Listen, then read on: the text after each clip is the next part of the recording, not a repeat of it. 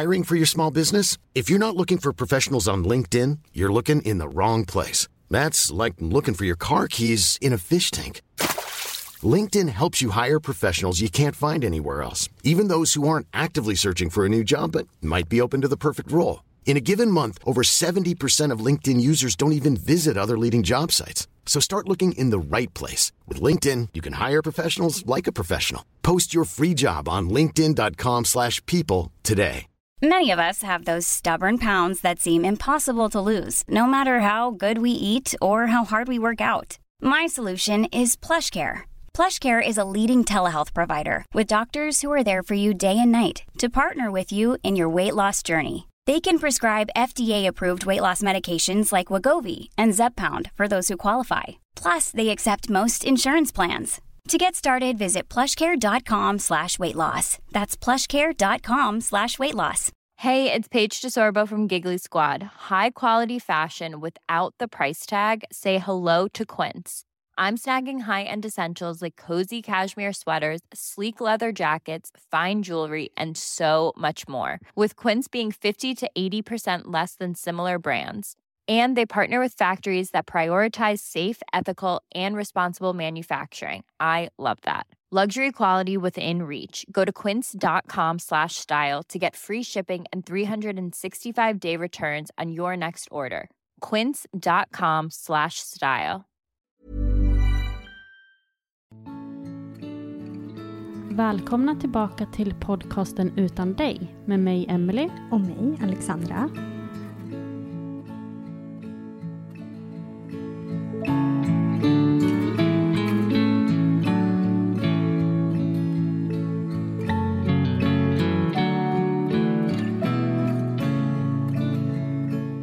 Idag har vi en gäst här hos oss som heter Sussi. Välkommen. Tack. Vi har bjudit in dig till våran podd för att du är mamma till Carl. Och du ska få berätta mer om honom i det här avsnittet. Men vi kan börja att berätta lite kort att Carl blev mördad i början på tjugotjugo. Och han var då sexton år gammal. Mm, korrekt. Och vi är jätteglada att du är här idag. Tack snälla. Och det här blir ju också ett lite annorlunda avsnitt för oss. För det här är ju inte en dödsorsak som någon av våra andra gäster har varit med om tidigare. Mm. Så det känns såklart lite speciellt. Och vi är jätteglada över att ha dig här idag. Det känns jättefint. Tack. Mm. Känns det okej för dig mm. att ta vid och börja berätta? Yes. Varsågod. Ja. Mm. Carl är ju född i första maj tjugohundratre. Carl har alltid varit en väldigt eh, energisk barn. Alltså, han föddes på fjorton minuter, så han var snabb ut. Och han har haft eh, energi ända sedan han föddes. Carl var eh, en väldigt uppskattad vän. Han var rak, han var en liten retsticka. Men han var alltid hjälpsam. Han var väldigt bra på, i sporter. Man kan ju, det låter väl kanske som man berömmer sitt barn, men han var en väldigt fin kamrat till många. Och han plockade väldigt mycket upp barn och vänner som hade det svårt. Svårt i skolan, svårt att komma till skolan. Um, han spelade innebandy. Han var duktig med många, han var duktig i de sporterna han tog sig an, och det kunde vi reta lite. Uh, han spelade hockey också, men det tyckte han väl inte var så himla kul. Carl har ju två syskon. Eh, Oskar, som är hans helbror. Och sen Caroline, som är hans halvsyster. Då. Och de står, Oskar och Carl var ju väldigt, väldigt tajta. Eller de är ju födda, men inte så länge. Oskar är ju född tjugohundraett i december, den tjugotredje. Och Carl är ju född i första maj då. Så det är ju väldigt tätt mellan de där två. Mm. Så de, har ju, de var ju väldigt tajta. Hur gammal är systern? Caroline är tjugofem och eh, Oskar är då, han fyller tjugoett då, i år. Caroline har två barn, en liten flicka på sex och en liten pojke på fyra. Så då hann Carl träffa hennes barn? Ja, han var väldigt omtyckt. Eh, Sara då, Elias var ju han hade ju fyllt två i december tjugonitton. Men Sara är ju då, hon är ju sex idag. Hon kommer ihåg Carl väldigt mycket, och Carl var en otroligt härlig farbror. Han älskade ju sina sys- syskon, mm. barn. Så att, uh, mm. Mm. Han var väl busig som alla andra i skolan, men uh, var med i någonting. Skolan har tävling, och då väljer de ut om det är tio elever, tror jag det är, som får åka. De möts flera stycken. Nu var det i Bryssel. Och då var han uttagen till det. Och det kräver att man är en god kamrat. Man är duktig i skolan. Och man varken dricker eller använder narkotika. Uh, så han var med där faktiskt. Och det är jag jävligt stolt över. Mm. Uh, ja, ja. Mm. Han hade väldigt höga visioner med sin bror. Och hade precis kommit in på uh, Toréns i Uppsala. Och var jättestolt. Som han hann gå i en termin. Mm. Det var ett gymnasium alltså. Ja. Mm. Vad gick han för linje? Han gick handels. Mm. Vad drömde han om att göra när han blev stor? Han drömde med sin bror. De hade visioner. Fantastiska visioner. Det var liksom de två som var sammansvetsade på att göra... göra någonting, man ska säga unikt eller, men alltså de skulle bli entreprenörer, det var bara så. Mm. Och Carl hade väl sagt, jag läste vad Oskar skrev precis eh, ett inlägg på Facebook som var väldigt berörande om sin bror, och där hade väl Carl sagt till Oskar att han drömde om att, du Oskar, när man sover och tjänar pengar, det är då man har lyckats här i livet. Mm. Så det var, han hade stora visioner, båda grabbarna, och även Caroline har visioner. Men så blev det ju inte riktigt så. Nej, det blev inte det. Jag eh, pratade med Carl faktiskt samma dag, vid halv åtta. Eh, jag tittade på Spåret och hemma eh, med min sambo, och eh, ringde upp Carl, och då... satt han och spelade. Han tyckte om att lana. Och då sa han att han skulle bara vara hemma och chilla den kvällen. Och då sa jag, då sa han bara, men vi hörs sen. Och då sa jag, ja, och det, det som jag är glad över, det är att det sista vi sa till varandra, att vi, jag älskar dig, vi älskar dig. Och sen hördes vi aldrig mer. Vi sågs aldrig mer efter det. Var han då hemma hos sin pappa? Ja. Han var hemma själv där. Eh, Niklas och hans sambo hade åkt in till stan för att äta en middag. Eh, så han, han var helt ensam. Och sen blev han då uppringd. Carl har ju alltid varit hjälpsam. Alltid, alltid. Eh, och jag, både jag och Nicke har eh, sagt till honom att vara försiktig. Ja, men samhället är ju som det är. Och han, han är lite som... ja, det är lugnt. Och den här gången så var det ju inte lugnt. Vill du berätta mer om vad det var för något som hände? Jag vet att eh, Jesper då, han som mördade min son. Han och en tjej, eh, de har haft ett förhållande. Hon hade väl gjort slut. Och på bussen... jag, På bussen så träffade hon en Karls bästa kompis. Och den här Jesper ville träffas, och det ville inte hon. Och då var det väl så att han hade hotat henne med att om inte han, hon gjorde det, så skulle han lägga ut nakenbilder på sociala medier. Eh, och, på, och då ringde Karls bästa vän till Carl och sa att uh, han kommer att följa med henne och träffas, men om, uh, om han behöver backup kan, kan Carl kom, kan du komma då?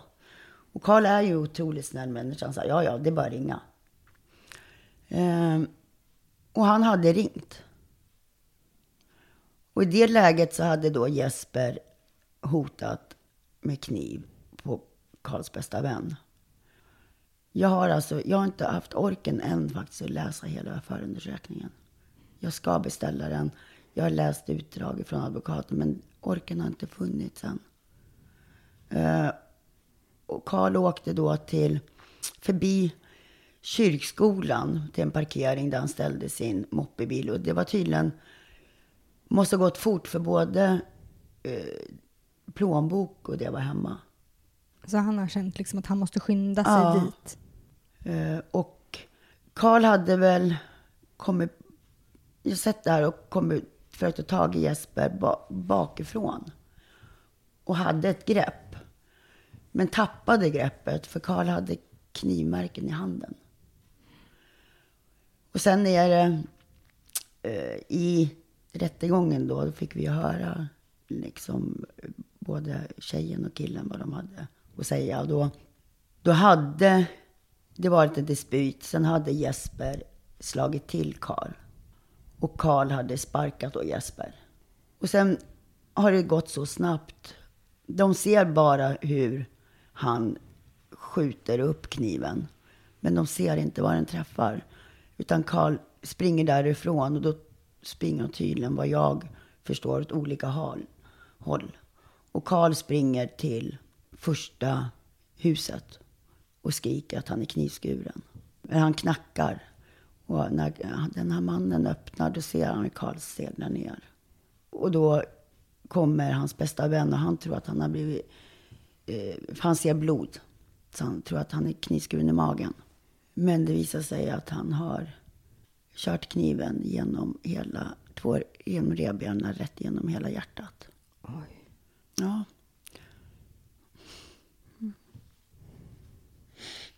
Då seglar Carl ner. Eh, och de försöker.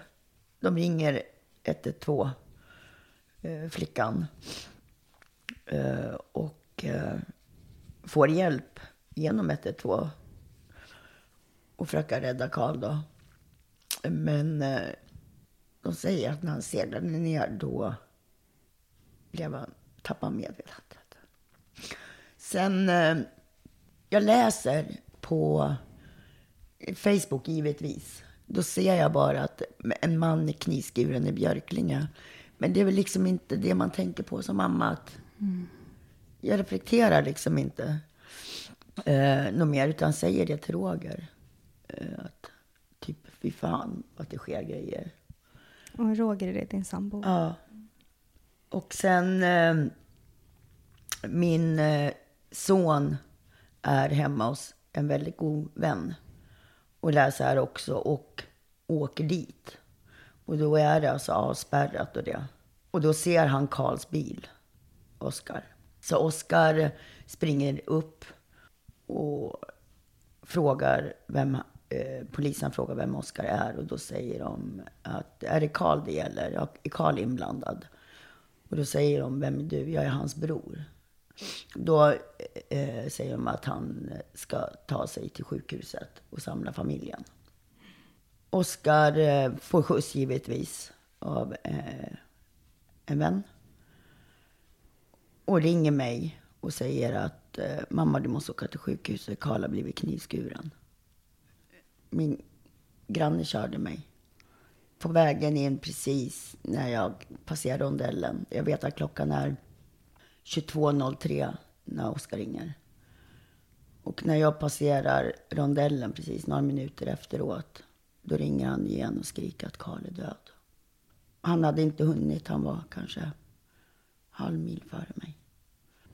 Och när vi kom till sjukhuset så var det ju fullt av ungdomar och poliser. Uh, och då fick vi gå in och gå in till Carl. Uh, ja, där låg min son. Så fort också från att du pratade med han sista gången. Mm. Alltså jag har ju läst um, Carl dödsförklarades klockan tjugoett och tjugo tror jag. Och jag fick reda på det här klockan tjugotvå. Ehm uh, Inga poliser, ingenting kom.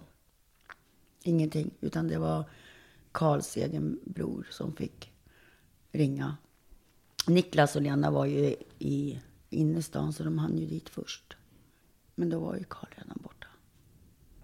Dödsförklarades han på sjukhuset eller? Ja. Mm. De gjorde allt för rädda men hjärtat var så sargat. Fruktansvärt. Mm. Ja, med tanke på att Carl hade ju ingenting med det att göra. Carl var inte ens med i förundersökningen. Det fanns många andra namn men inte Carls namn. Om själva bråket eller? Ja, om mördarens uppväxt, vad han tyckte och han har känt sig hotad, han mådde inget bra och... Men Carl, Carl fanns inte med, hans namn fanns inte med. Det enda som var med med Carl det var platsen, jackan, kläderna, kniven. Och ändå var förundersökningen på trehundrafemtio sidor.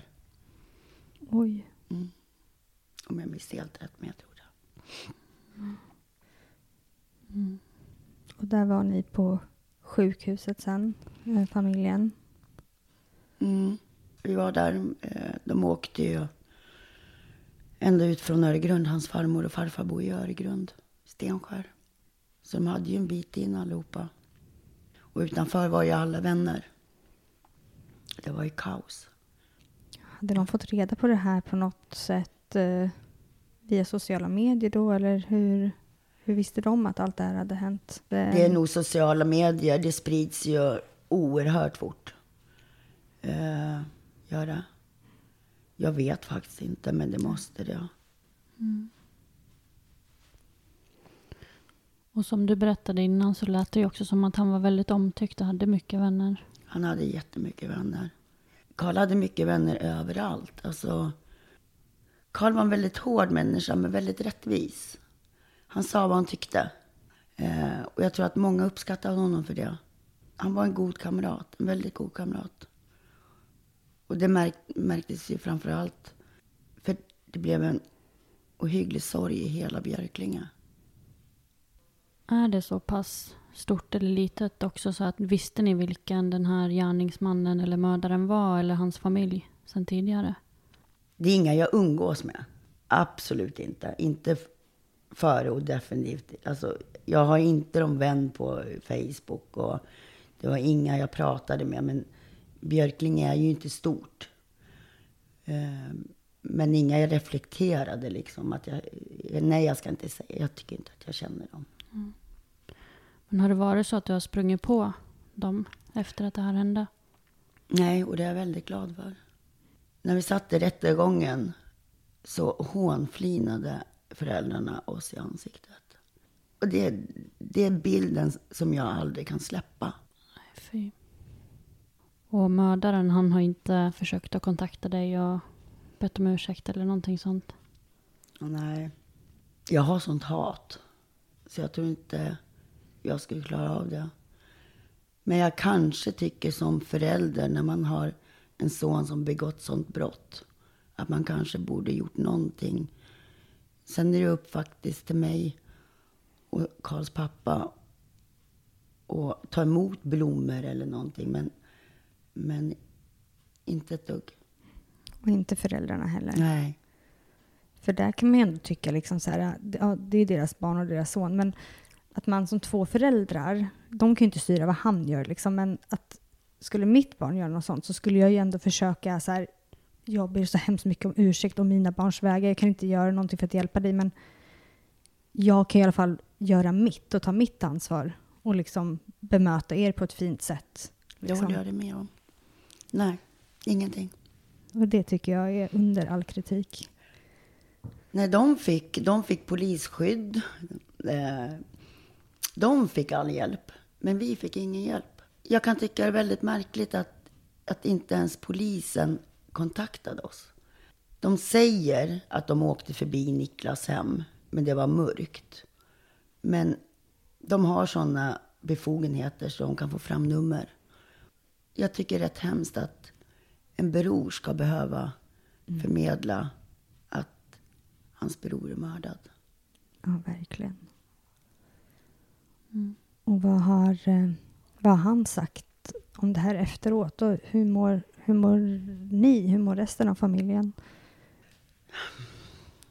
Nej, men, alltså, ingen mår bra. Det gör man inte. Men vi alla sörjer på olika sätt. Oskar, de gick ju i samma skola. Oskar gick ju i andra året gymnasiet. Då. Så att de, Carl gick i första, Oskar började ett år senare. Så de har alltid varit intakt på varandra. Oskar gick in för skolan. Ohyggligt. Alltså han var fantastiskt duktig. Gick ut med superbetyg. Men han hade också väldigt fina lärare som stöttade honom. Och en kurator som var fantastisk. Alltså Torén skola har varit fantastisk. Carl skulle ha tagit studenten i år. Och då hade de gjort ett plakat med honom. Mm. Och skrivit att vi älskar dig. Och han var med även på det här studentlaget. Där mm. de hade också skrivit. Om jag inte minns helt, vi har tjugotre soldater plus Carl. Mm. Mm, fint. Så att vi var bjudna. Eh, både jag och Niklas och Oskar och Caroline till det här. Men eh, vi orkade inte.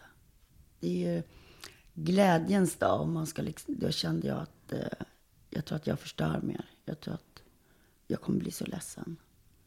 Men de hade gjort jätte, jättefint. Jätte, jättefint. Mm. Så när eh, de sprang ut så hade Carls bästa tjejkompis Nova, hon hade plakatet i handen och sprang ut först. Mm. Får typ så här tuppskinn på armarna. Ja. Mm. Och sen kom Felicia, en av Carls bästa kompisar också från klassen. Då hade de till mitt jobb där de hade gjort en studentmössa till Carl. Mm. Och eh, ett champagneglas till Carl. Och sen så fick jag en bok där alla har skrivit om Carl. Jättefint. Den har jag inte orkat läsa riktigt än. Men jag ska göra det. Mm. Tänk att det kan vara väldigt så betydelsefullt att ha. Även om du inte ja. läser i den eller så. Jag tror det kommer. Jag försöker läsa lite och sen hitta orken så läser jag lite. Men det är väldigt fint. Mm. Så på så sätt så ser man ju att han är att han är saknad. Han är saknad av så många. Men hur har det varit om du har träffat på någon utav hans kompisar? Nej, men de har varit fantastiska. Precis när det hände, de ringde och ställde upp. Och... Men det är klart det är väldigt jobbigt för hans bästa vänner. De som var där på plats när det hände, mm. vad har de sagt? Jag har ju pratat med Carls, han som ringde Carl. Och nej, men det är ju klart att han mår ju jättedåligt. Det förstår jag. Samtidigt som mamma så blir man ju även arg att, att de inte ringer polisen när de ser att det är en kniv med.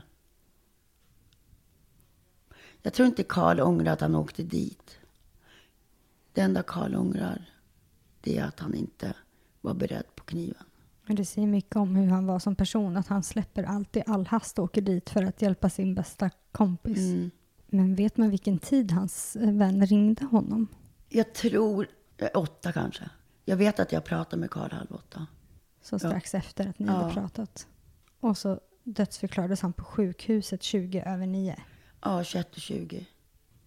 Och då tar det ju ett tag innan man liksom har åkt från platsen och försökt göra hjärt-lungräddning och sånt på plats och sånt tänker jag. Om man försöker ja. tänka. Det måste ha varit ett väldigt kort spann däremellan. De gjorde ju en, en podd där det är om, om mord. Och jag visste inte riktigt att, att det var tjugoett och tjugo utan det fick jag reda på där. Men den, den hörde jag precis när den kom ut fjärde januari tjugohundratjugoett. Men jag orkar faktiskt, jag orkade inte lyssna på hela riktigt. Visste du att de skulle göra ett avsnitt? Ja, mm. vi hade gått med på det, både jag och Niklas. Men eh, man läser ju lite. Men sen är det ju med, det var sirener och det var ju, mm. det var så in, alltså, det var väldigt jobbigt att höra. Mm. I alla fall för mig som mamma. Såklart. Jag tänker också att det här blev ju en, en stor nyhet som spred sig mm. om en över hela Sverige. Mm. Hur har det varit att hantera det? Jag tycker det har varit okej. Okay. Jag tycker ändå att det har varit fint. Han betydde så mycket. Det är klart att det är ledsamt. Det är fruktansvärt. Han är ju mina tankar tjugofyra sju. Sen kan jag väl tycka att, att man borde fått lite mer stöd. Kyrkan ställde ju upp direkt. Dagen efter på lördagen så var det öppet i kyrkan. Jag vet inte, men jag tror det var över sjuhundra personer som kom i kyrkan. Var ni också där? Jag var där. Då ville U N T prata, men då jag, jag stack faktiskt innan de kom. Jag orkade inte prata med dem. Det är en tidning. Ja, Uppsala mm. nya tidning. Men eh, jag tror kyrkan var öppen från elva till fem. Eller elva till sju. Och då var det ett porträttpokal där. Och själva begravningen var ju den sjunde februari. Och då var ju kyrkan också full. Den var mer än full. Det var nästan fyrahundra personer i kyrkan. Och det stod väl, om det var trehundrafemtio till fyrahundra. Sen stod det väl närmare hundra utanför kyrkan. Så då hade de öppnat portarna så att de fick ta del av begravningen. Fint. Ja, det var det är nog hemskaste jag upplevt i hela mitt liv och hoppas att jag aldrig behöver mer uppleva det. Men det var nog en, en hygglig vacker begravning. Eh, vi hade Helene Braun där som sjöng eh, och vi hade Loreen som sjöng Euphoria och höll ett jättefint tal till Carl. Mm. Så det var ju det var en fin begravning. Mm. Har han en grav? Han har en grav precis ingången till kyrkan. Alltså, kan det vara tio meter från kyrkan? Första gången liksom. Eh, där har han sin gravplats. Han har en lampa precis där allt är ljust. Då. Men sen, jag tycker han har finaste platsen. Han har en farmor som är fantastisk. Som eh, sätter vårblommor, sommarblommor och nu har han sett höstblommor. Så det är ju hyggligt vackert, men det är ju, det ska ju inte vara så. Sen anordnas det av en förälder då till Carls, en av hans bättre barndomsvänner. Och även han som har Dinex, Aris. De anordn- gjorde en minnesfond till honom, eller insamling ska jag väl kalla det. De fick in väldigt mycket pengar. Så att då, ifrån dem man ska säga svenska folket, det är de som hade donerat pengar, gett pengar. Så gjorde de en Carl älskade A I K som gjorde en gigantisk A I K-krans. Mm. En jättestor. Och sen eh, resterande pengar fick då jag, Niklas och Oskar och Caroline att ha. Och vi har då gav tio tusen till eh, ett LAN i Björklinge. Carl skulle med sin bästa, en av sina bästa vänner Elias Larsson ordnat LAN i mars och hade då redan hade då fixat med Uppsala kommun och, och alltihopa, men det blev ju inte av. De skulle ha fullt följt det, men sen kom ju pandemin. Det var tuff. Min mamma gick ju bort fyra månader och fyra dagar efter Carl också, så att det var tuff tjugo tjugo. Ja. Det blev liksom er värld vändes upp och ner och sen så blev det liksom stopp i hela mm. världen och sen så din mamma, ja, verkligen tufft. Brukar du vara vid hans grav? Ja, stort sett varje dag. Jag försöker ibland, eh, men jag får sånt ångestpåslag. Om du inte är där? Ja, men jag, jag försöker att en dag i veckan. Alla, och är det så att jag blir sen, att klockan är väldigt sent, då, då åker jag inte. Men sen Carl gick bort så har jag alltid varit ett tänt ljus hos Carl, alltid. Det är väldigt mycket, det är mycket lykter och det. Men det tar sin tid. Ja.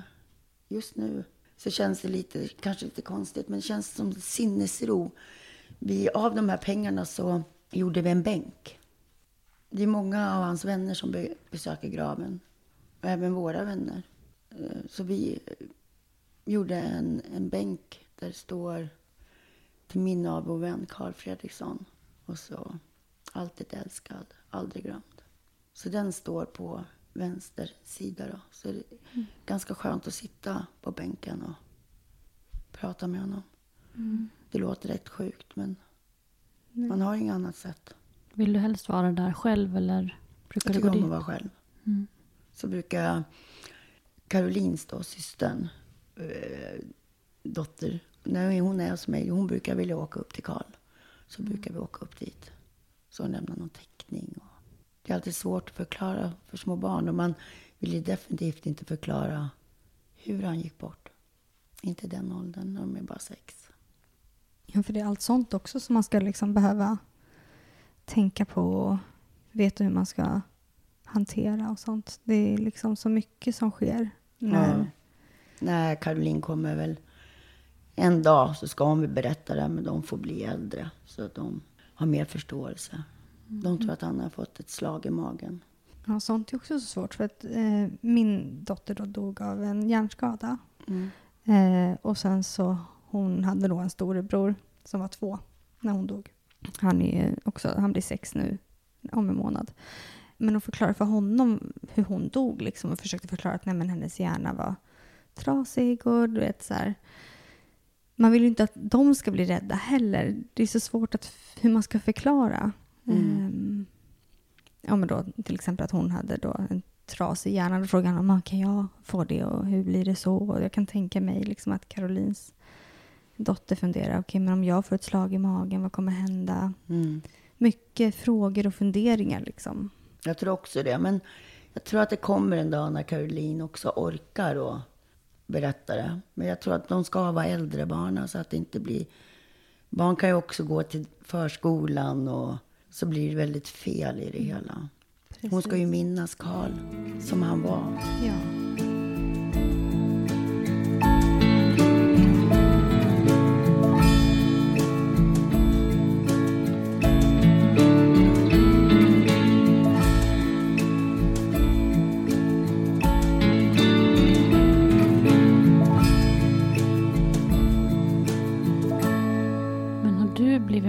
För andra personer eller någonting sånt? Ja, jag tycker ju samhället är ruggigt överhuvudtaget. Men jag, jag är väldigt rädd att det ska hända mina barn någonting. Alltså, Caroline känner jag mer. Hon, jag är rädd när hon går ut. Men hon går ju så sällan ut. Hon har ju barna. Eh, men nu, hon lever ju ihop med sambo. Inte med pappan, de är separerade. Men med en jättefin kille. Och då har de varannan vecka. Men jag är ju rädd när de går ut. Det är vansinnigt. Jag, är, jag vill att de ska smsa. Hör jag ingenting, då blir jag rädd. Då kommer det upp flashbacks. Jag vet inte om jag skulle fixa. Mm. Där har man blivit, tror jag, nojig som mamma. Jag är inte rädd själv för döden längre. Utan då vet jag ju att jag kommer till Carl. Mm. Men jag är rädd att det ska hända mina barn någonting. Så jag tror att jag kan vara lite jobbig. De är så förstående så att eh, Oskar han, han skickar ett sms. Alltså när han kommer hem. Och jag, jag kan åka och hämta om det är så att de skulle vara i Skåne. Jag skulle kunna köra dit. Mm. Så, så, så har man väl blivit annorlunda idag.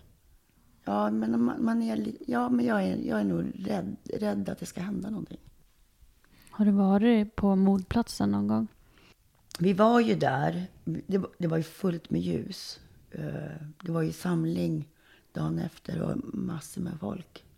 Ungdomarna hade ju, de var ju helt fantastiska. De, de skrev ju vila i frid Carl med ljus. Alltså det var ju helt otroligt. Jag var där, jag åkte dit innan han fick, vi valde ut platsen på kyrkogården. Så var, men sen har jag inte varit där. Ligger det nära där du bor? Ja, alltså det ligger bakom kyrkskolan. Alltså det är inget ställe som man är på egentligen. Och sen är det dagis där. Och det var ju mycket ljus. Och du vet hur små barn här ska förklara. Och... Sen var det ju här... Det var ju inte så långt från mördarens hem. Han bodde ju bara tre, fyra hus ner eller någonting. Men om vi nu kommer in på mördaren och det. Mm. Eh, han blev ju gripen. Mm. I sitt hem eller var det där på plats? Eller? Nej, i sitt hem vad jag förstår. På sitt rum, blodig. Var han någon person som Carl kände? Carl kände han och visste mycket väl vem han var. Och han säger att han inte såg Carl. Men det tror inte jag på. I och med att han sparkade Carl. Och de stod öga mot öga, så måste jag ha sett att det var Carl. Okej, okay, han menar att han trodde att det var den här bästa kompisen till Carl? Som han Nej. knivskar? Eller? Nej, han säger att han inte visste vem det var. Men vem trodde han att han knivskar då? Det visste han inte då. Så han, han bara slänger inte... fram en kniv på någon random människa? Liksom. Mm, han säger att uh, han varnade Carl först då, då. Och det fanns ett liten rispa i Carls jacka. Men han var, det var en varning, sa han. Men det gick ju igenom allt. Så, att... så i tingsrätten blev han ju dömd till två år. Och eh, sistboende då. Men eh, vi bestämde att eh, det ska överklagas. Och precis när vi bestämde också så överklagade han. Och då gick ju till Svea hovrätt. Och där blev han dömd till två år och åtta månader. Med hela denna halvering de ska få. Alltihopa. På grund av ålder? Eller? Ja, han var sjutton år. Vill du berätta vad det där sysboende betyder? Det, det är ju ett hem, de som är dömda för mord, misshandel. Mm. Han hamnade ju i Kalix tror jag först. Men där fick han stryk. Och kom till Fagersta på sysboende då. En sluten är det ju. Men han fick gå ut och äta glass efter inte. Ja, det var väl ett år han hade knappt. Och det gjorde mig väldigt ledsen. Att han kunde gör, röra sig fritt i Fagersta och omnejd. Men har det varit så att du har velat haft koll och hållit dig uppdaterad om hans... Vi har varit det. Vi, vi begärde det. Så vi visste ju när han flyttades.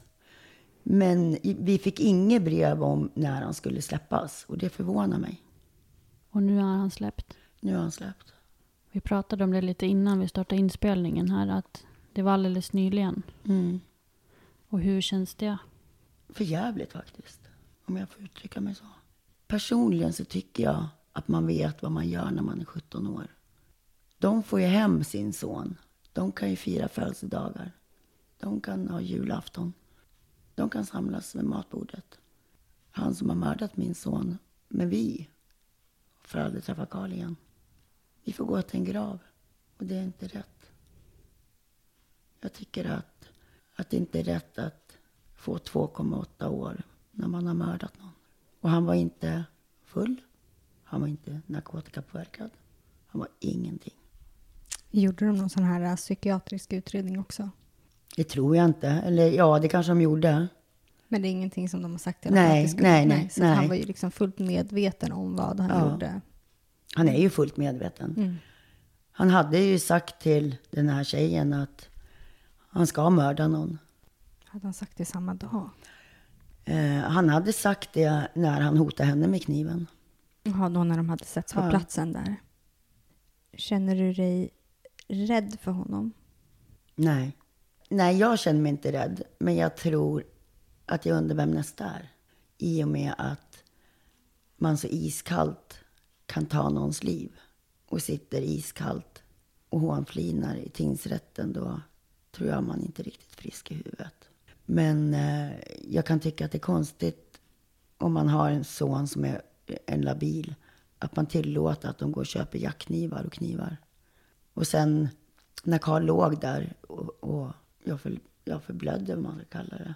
Då försöker han och hon pratar med ett ett två. Då kliver han rakt över Carl stort sett. Pappan och försöker få henne att lägga på och gå hem. Så att det hela, alltså det, det, det är så sjukt. Det är fruktansvärt sjukt hela situationen. Mm. Och Carl, Carl var liksom, han, han var ingen bråkstake. Alltså han var en vanlig, härlig ungdom i sina absolut härligaste år. Och hade hela livet framför sig. Hade börjat övningsköra och ja, ni vet. Han skulle fylla sjutton första maj. Jag skulle ha kört honom till, till Sälen vecka åtta med kompisar. Till våran stuga där som han hade pratat med mormor och morfar om. Och få låna. Vi har ju pratat mycket om det förut också. Att våra barn dog ju när de var mycket yngre och så. Och vi sörjer ju liksom både allt som vi förlorade med dem. Men också allting som man aldrig kommer få uppleva med dem. Och så är det ju verkligen för dig också, tänker jag. Alltså att det är ju ett helt liv, även fast han är, var så gammal. Och mm. det måste ju vara ja, fortfarande allt sånt här med studenten. Och... Men det är ju det. Man visste ju. Han hade behövt köra med sin pappa. Han skulle ha tagit körkort. Men allt det där kommer. Nästa år ska han fylla tjugo. Är det mycket sånt som du tänker på framåt? Hela tiden. Man tänker på hur hade han varit nu. Man har ju bilden hela tiden framför sig. Och Carl var ju, Carl var ju väldigt mån om sin familj. Han ringde ju väldigt ofta och frågade hej. Starta allt upp samtalet. Vad är du? Vad gör du? Han vill alltid liksom ha koll på vad jag gjorde, Niklas gjorde. Jag och Niklas och hans syskon betydde allt för honom. Och han, han var en väldigt känslo, han kunde visa känslor väldigt mycket. Så i ett inlägg helt plötsligt då måste han skrivit en natt eller kväll, sen kväll, hur mycket han älskade oss, vad vi betydde för honom. Och han aldrig skulle klara sig utan oss. Att vi är allt för honom. Och det är inte många som kanske är femton, femton år som skriver sånt inlägg på Facebook och skickar ut. Mm. Han skrev verkligen det. Och han var verkligen, han ville hålla ihop. Och jag glömmer aldrig när jag och Niklas separerade och skilde oss. Att då sa han att mamma, det här är nog bra. Om ni är borta från varandra i... i två år, fyra år, sju år. Det gör ingenting. Bara ni kommer bort ifrån varandra. Utan han såg alltid att just då när han var så liten att det kommer bli bra. Vi blev aldrig bra igen. Men han, han ville alltid hålla ihop familjen. Och hade väldigt mycket också tjejkompisar. Nej, men han, han var, han var o- ohyggligt kärleksfull. Och det saknar jag väldigt mycket. Att just när det är någonting att jag vill ringa och prata för råd. Carl och jag stod varandra väldigt... Vi är väldigt lika eh, som människor. Eller ja, som mor och son. Mm. Han låter som en väldigt fin person. Ja, han var, mm. han, han var helt fast. Eller han, för mig är han ju fortfarande. Mm. Jag tror han är med någonstans överallt. Va? Hiring for your small business? If you're not looking for professionals on LinkedIn, you're looking in the wrong place. That's like looking for your car keys in a fish tank. LinkedIn helps you hire professionals you can't find anywhere else, even those who aren't actively searching for a new job but might be open to the perfect role. In a given month, over seventy percent of LinkedIn users don't even visit other leading job sites. So start looking in the right place. With LinkedIn, you can hire professionals like a professional. Post your free job on linkedin dot com slash people today. Millions of people have lost weight with personalized plans from Noom. Like Evan, who can't stand salads and still lost fifty pounds. Salads generally for most people are the easy button, right? For me, that wasn't an option. I never really was a salad guy. That's just not who I am. But Noom worked for me. Get your personalized plan today at noom dot com. Real Noom user compensated to provide their story. In four weeks, the typical Noom user can expect to lose one to two pounds per week. Individual results may vary.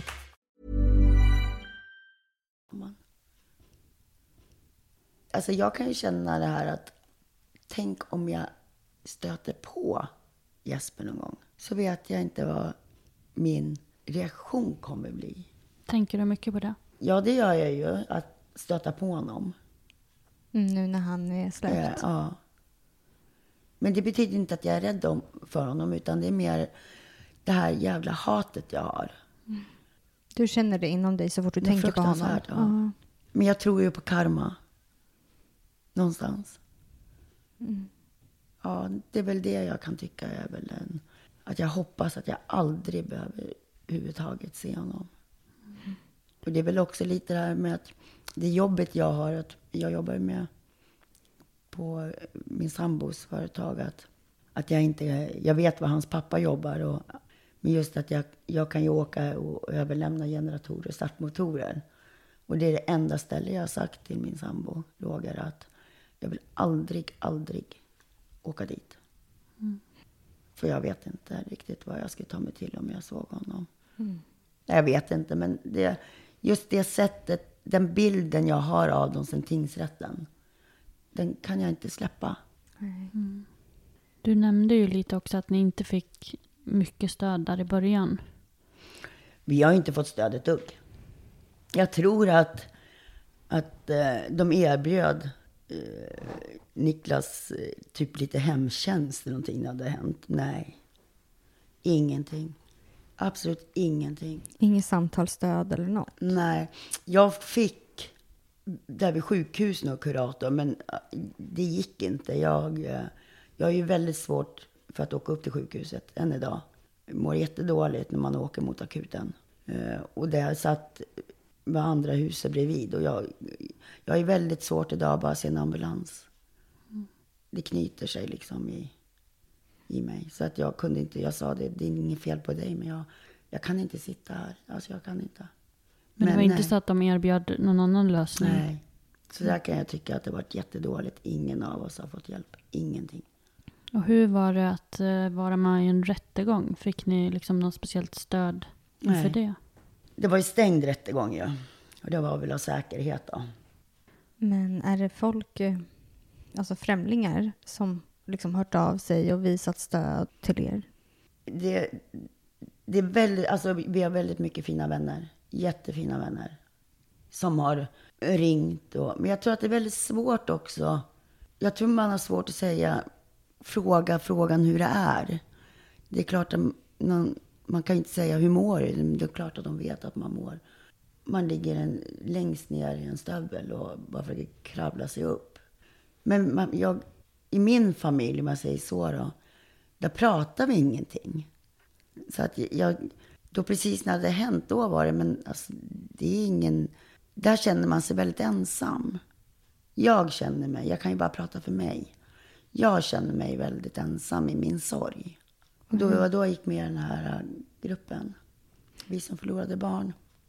Och då fick jag på Messenger en, av en, en som heter Susanne också.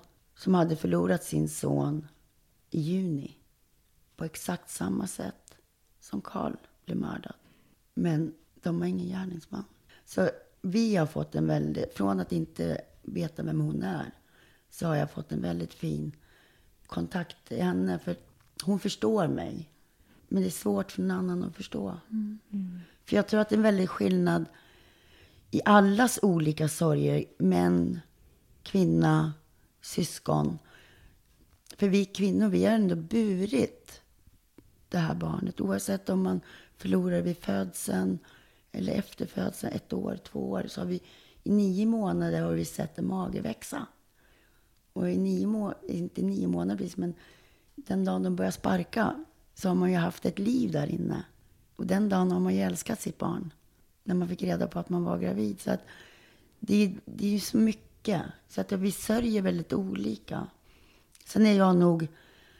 Jag vet även att Niklas säger att vi slår på en mask. En mask för att orka att överleva dagen. Och sen bryter man ihop när den masken inte orkar. Det gör man oftast när man är själv. Jag som har hästar, jag, jag, får, jag går ju ner till stallet. Men det är ju klart, får jag en låt när bilen eller... Ibland bara brister det. Finns det någonting som du... önskar att folk i din närhet gjorde? Ja, det är väl klart att man gör. Det, man, man önskar väl kanske... Det är väldigt svårt att förklara. För, för, för mina vänner så går ju livet vidare. Men för mig står ju... Jag står ju still och stampar. Sen tror jag att jag har blivit väldigt annorlunda Sussi. Jag drar mig mer tillbaka. Att jag, jag går gärna ut och äter en middag. Men det är ingenting som jag prioriterar längre. Jag tror att jag har blivit ingen tråkig människa, men jag har nog blivit ganska förändrad. Men skulle du ändå vilja att folk fortsatte och frågade och bjöd in? Det, det tror jag. Att de liksom håller ut? Jag har ut en och... vän, eh, Lina, hon, hon ser ju direkt när jag mår dåligt eller eh, läser mig direkt. Och hon betyder jättemycket för mig. Brukar dina vänner prata om Carl eller besöka hans grav eller så? Ja, det tror jag. Det tror jag de gör. Det kan vara att deras barn gör det, att de åker dit gemensamt. Men det är mycket ljus till och från. Hade du velat att de till exempel skickade ett meddelande till dig och sa att nu har vi varit och hälsat på hos Carl, för att du skulle kunna veta att de har varit där? Ja. Mm. Ja, men det är, det är väl alltid skönt. Men det är väl alltid på något sätt härligt att se eller veta att någon är hos honom. Mm. Och det tror jag att typ alla tycker. Och det är ju egentligen ett väldigt bra tips för andra att mm. kunna göra. Det är ett konkret, en konkret sak att göra liksom. Men det är klart att man kanske skulle vilja att vännerna... Samtidigt är det också upp till mig kan jag tycka att, att ringa. Det är inte bara de som ska ringa, men man blir ju... Ja, man blir annorlunda. Jag, jag är den människan att jag försöker göra så mycket som möjligt för att slippa att tänka. Jag försöker, jag hoppade på en redovisningskurs, egentligen väldigt galet. Eh, i ett så, men det är ett sätt för mig att få ännu mer, att få tiden att gå. Sen har jag fått någonting sen, sen tjugo tjugo att varje natt så går jag upp och äter godis. Varje natt. Någonstans mellan ett och fyra på morgonen. Och, och då kan jag dra i mig en kexchoklad eller... Och sen, en normal människa får en sockertopp. Men jag går och lägger mig igen. Och jag vet inte om det är då jag slappnar av. Eller om, om jag börjar tänka på... Jag kan ju liksom inte reflektera varför det är så. Men stort sett varje natt. Det kanske är något spökeri i det. Ja, kanske är det. Mm. Men eh, jag är väl också väldigt dålig på att höra av mig. Jag har ju en ridskola också, så allting går ju ett för mig omlott. Mm. Och det ja. Kanske är lite skönt. Ja, men det är väl det. Alltså, jag tror att jag skulle sätta mig för mycket och, och vara ledsen och grubbla. Mm. Um, hans rum står ju kvar som det. Jag, byrån har jag tagit in nu och, och har då. Men uh, man har inte orkat så mycket där heller. Man säger att man ska göra, men mm. det tar sin tid. Och egentligen kan jag tycka att sorgen blir värre på något sätt. Och det är väl att man kanske har varit först i en jävla chock. Med begravningen, planeringen och, och sen allt efter det. Mm. Ja, ni har haft väldigt mycket också med rättegången och liksom så här olika milstolpar kan man säga. Hela tiden. Och som nu då när, när mördaren är fri. Då kommer det rivs upp igen. Ja. Det rivs ju upp. Men man saknar honom varje dag. Vi har ju inte tagit bort hans telefon. Den står i Niklas för visserligen. Men så man ringer och får höra hans röst. Så man har ju liksom där i huvudet hela tiden. Mm. Har du någon favoritgrej som är hans liksom? Som du brukar ta fram från hans rum eller så? Jag har ju, jag har ju lagt alla grejer. Men jag har ju, jag har ju hans tröja. Och den brukar jag på mig. Jag, jag har faktiskt inte tvättat den. Mm. Men den har jag någon gång så. Men jag hade ju... Eh, jag hade ju hans kläder. Fick jag hämta ut dem ju. Ja. Men eh, då hade jag några vänner som sa att, att jag måste ta bort dem. Jag var inne på att tvätta. Men jag tror att man blir väldigt enkelspårig just när det händer. Att man ska ha kvar allt. Jag har kvar hans skärp. Mm. Men genom att allt var ju blodigt. Och... Mm. Var det mycket blod? Då var det rätt torkat, men det har nog varit... Jag fick höra att de stannade, mötte upp en ambulansen. Jag vet att om det var sju liter blod. Oj. Och när vi kom in i det här rummet Carl låg, så hade han ju som en plastslang i munnen. Och det var ju... Sånt där hade man ju önskat då, att de skulle ta bort. Men det var väl av tekniska skäl. Och sen låg han... så fint i en filt. Och den, jag kommer ihåg att jag skulle stoppa in händerna och krama honom. Men då kom polisen. Och det, det har väl med... De försökte att rädda honom med att ta ut hjärtat på sjukhuset. Så, och jag tror det att de hade då suttit igen. Jag vet inte. Men det, det var en hemsyn. Den ligger kvar i huvudet. Mm. Det kommer väl alltid göra. Ja. Oh. Men man känner som mamma att man är otillräcklig. Att man inte kan hjälpa sina barn. För man vet ju inte egentligen vad man ska säga. Eftersom de sörjer också på sitt sätt. Men, men Oskar har ju börjat prata mer om Carl nu. Han, han ville ju inte besöka graven i början. Han orkade inte. Och inte Caroline heller. Men nu har de börjat åka upp och, och vara där. Och det tycker jag är fint. Samtidigt som man måste respektera deras vilja. De, de sörjer på sitt sätt. Hur, jag tänker där, där han liksom blev mördad på den platsen där han blev knivstucken. Mm. Och det, så var ju hans bil där också. Hans bil stod vid skolan längre ner. Okej. Eh, var ni tvungna själva att hämta hem den, eller hur? Jag tror att Nicke hämtade hem den. Jag kan liksom inte svara på det. Men den stod ju vid, vid kyrkan vid begravningen. Det var liksom Carls mm. C V O O. Liksom det var hans svarta moppebil. Den såldes sen. Vi ville inte att den, eller Oskar ville inte, eller Caroline, att den skulle vara i Uppsala. Så den, såld, den såldes till jävla till någon. Det här man ju också, man blir ju lite, kan jag tycka, att men jag kanske ska köpa tillbaka den. Den kanske ska stå hela. Mm. Man blir ju lite knäpp i sina tankar och man är inte riktigt klartänkt alltid. Men jag, jag gör ju ljus, och det är ju, det är väl också en terapi, tror jag. Jag tar när, de här hjärtformade ljuserna, så eh, när de har brunnit ut, då tar jag bort det och sen gör jag mina egna ljus i olika färger. Det är också, tror jag, en terapi för mig själv. Att jag får göra ljus till min son. Mm. Ja, det är ljus som du bara har där vid graven. Ja. Mm. Men det är skitsvårt att göra dem. Alltså det, det är ingen som vill säga hur man ska göra. Så de kan ju bli lite... I början såg det ut som en treåring hade gjort dem. Mm. Men de blir ju bättre. Men ibland kan de bli hårda, ibland blir de för mjuka. Och, mm. Men jag tycker om att göra det. Det gör jag mina ljus till Carl. Mm. Kanske är det skönt att ha en grej att göra liksom för sitt barn också. Men jag tror det. Man måste hitta sin sak. Mm. Sen är det ju så många som kan säga att men se, se allt fint han gjorde. Se allt bra, du måste gå framåt. Men jag tror ingen kan förstå. Men det är klart att man ser allt fint han har gjort. Men jag tror ingen förstår som inte har förlorat ett barn hur det är att förlora ett barn. Eller att man ska gå vidare. Hur jävla lätt är det att gå vidare egentligen? Mm. Mm. Man försöker, man är ju glad när man kommer ur sängen. Mm. Man är glad att man klarar dagen. Mm.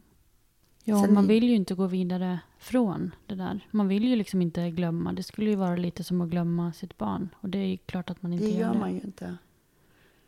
Men det är ju...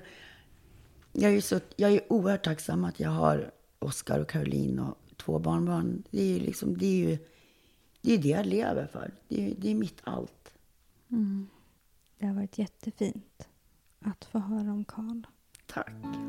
Mm, tack så jättemycket för att du kom hit. Ja, tack för att jag fick berätta om min älskade son. Mm, tack.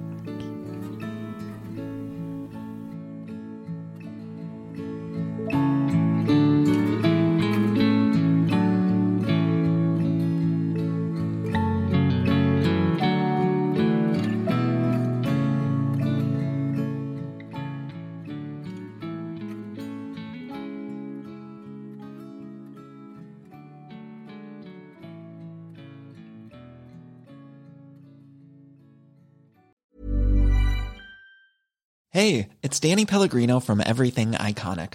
Ready to upgrade your style game without blowing your budget? Check out Quince. They've got all the good stuff, shirts and polos, activewear and fine leather goods, all at fifty to eighty percent less than other high-end brands. And the best part? They're all about safe, ethical and responsible manufacturing. Get that luxury vibe without the luxury price tag. Hit up quince.com slash upgrade for free shipping and three sixty-five day returns on your next order. That's quince.com slash upgrade. Imagine the softest sheets you've ever felt. Now imagine them getting even softer over time. That's what you'll feel with Boll and Branch's organic cotton sheets. In a recent customer survey, ninety-six percent replied that Boll and Branch sheets get softer with every wash. Start getting your best night's sleep in these sheets that get softer and softer for years to come. Try their sheets with a thirty night guarantee. Plus, get fifteen percent off your first order at boll and branch dot com. Code BUTTERY. Exclusions apply. See site for details. Hey, it's Paige DeSorbo from Giggly Squad. High quality fashion without the price tag. Say hello to Quince. I'm snagging high-end essentials like cozy cashmere sweaters, sleek leather jackets, fine jewelry, and so much more. With Quince being fifty to eighty percent less than similar brands. And they partner with factories that prioritize safe, ethical, and responsible manufacturing. I love that. Luxury quality within reach. Go to quince.com slash style to get free shipping and three hundred sixty-five day returns on your next order. Quince.com slash style.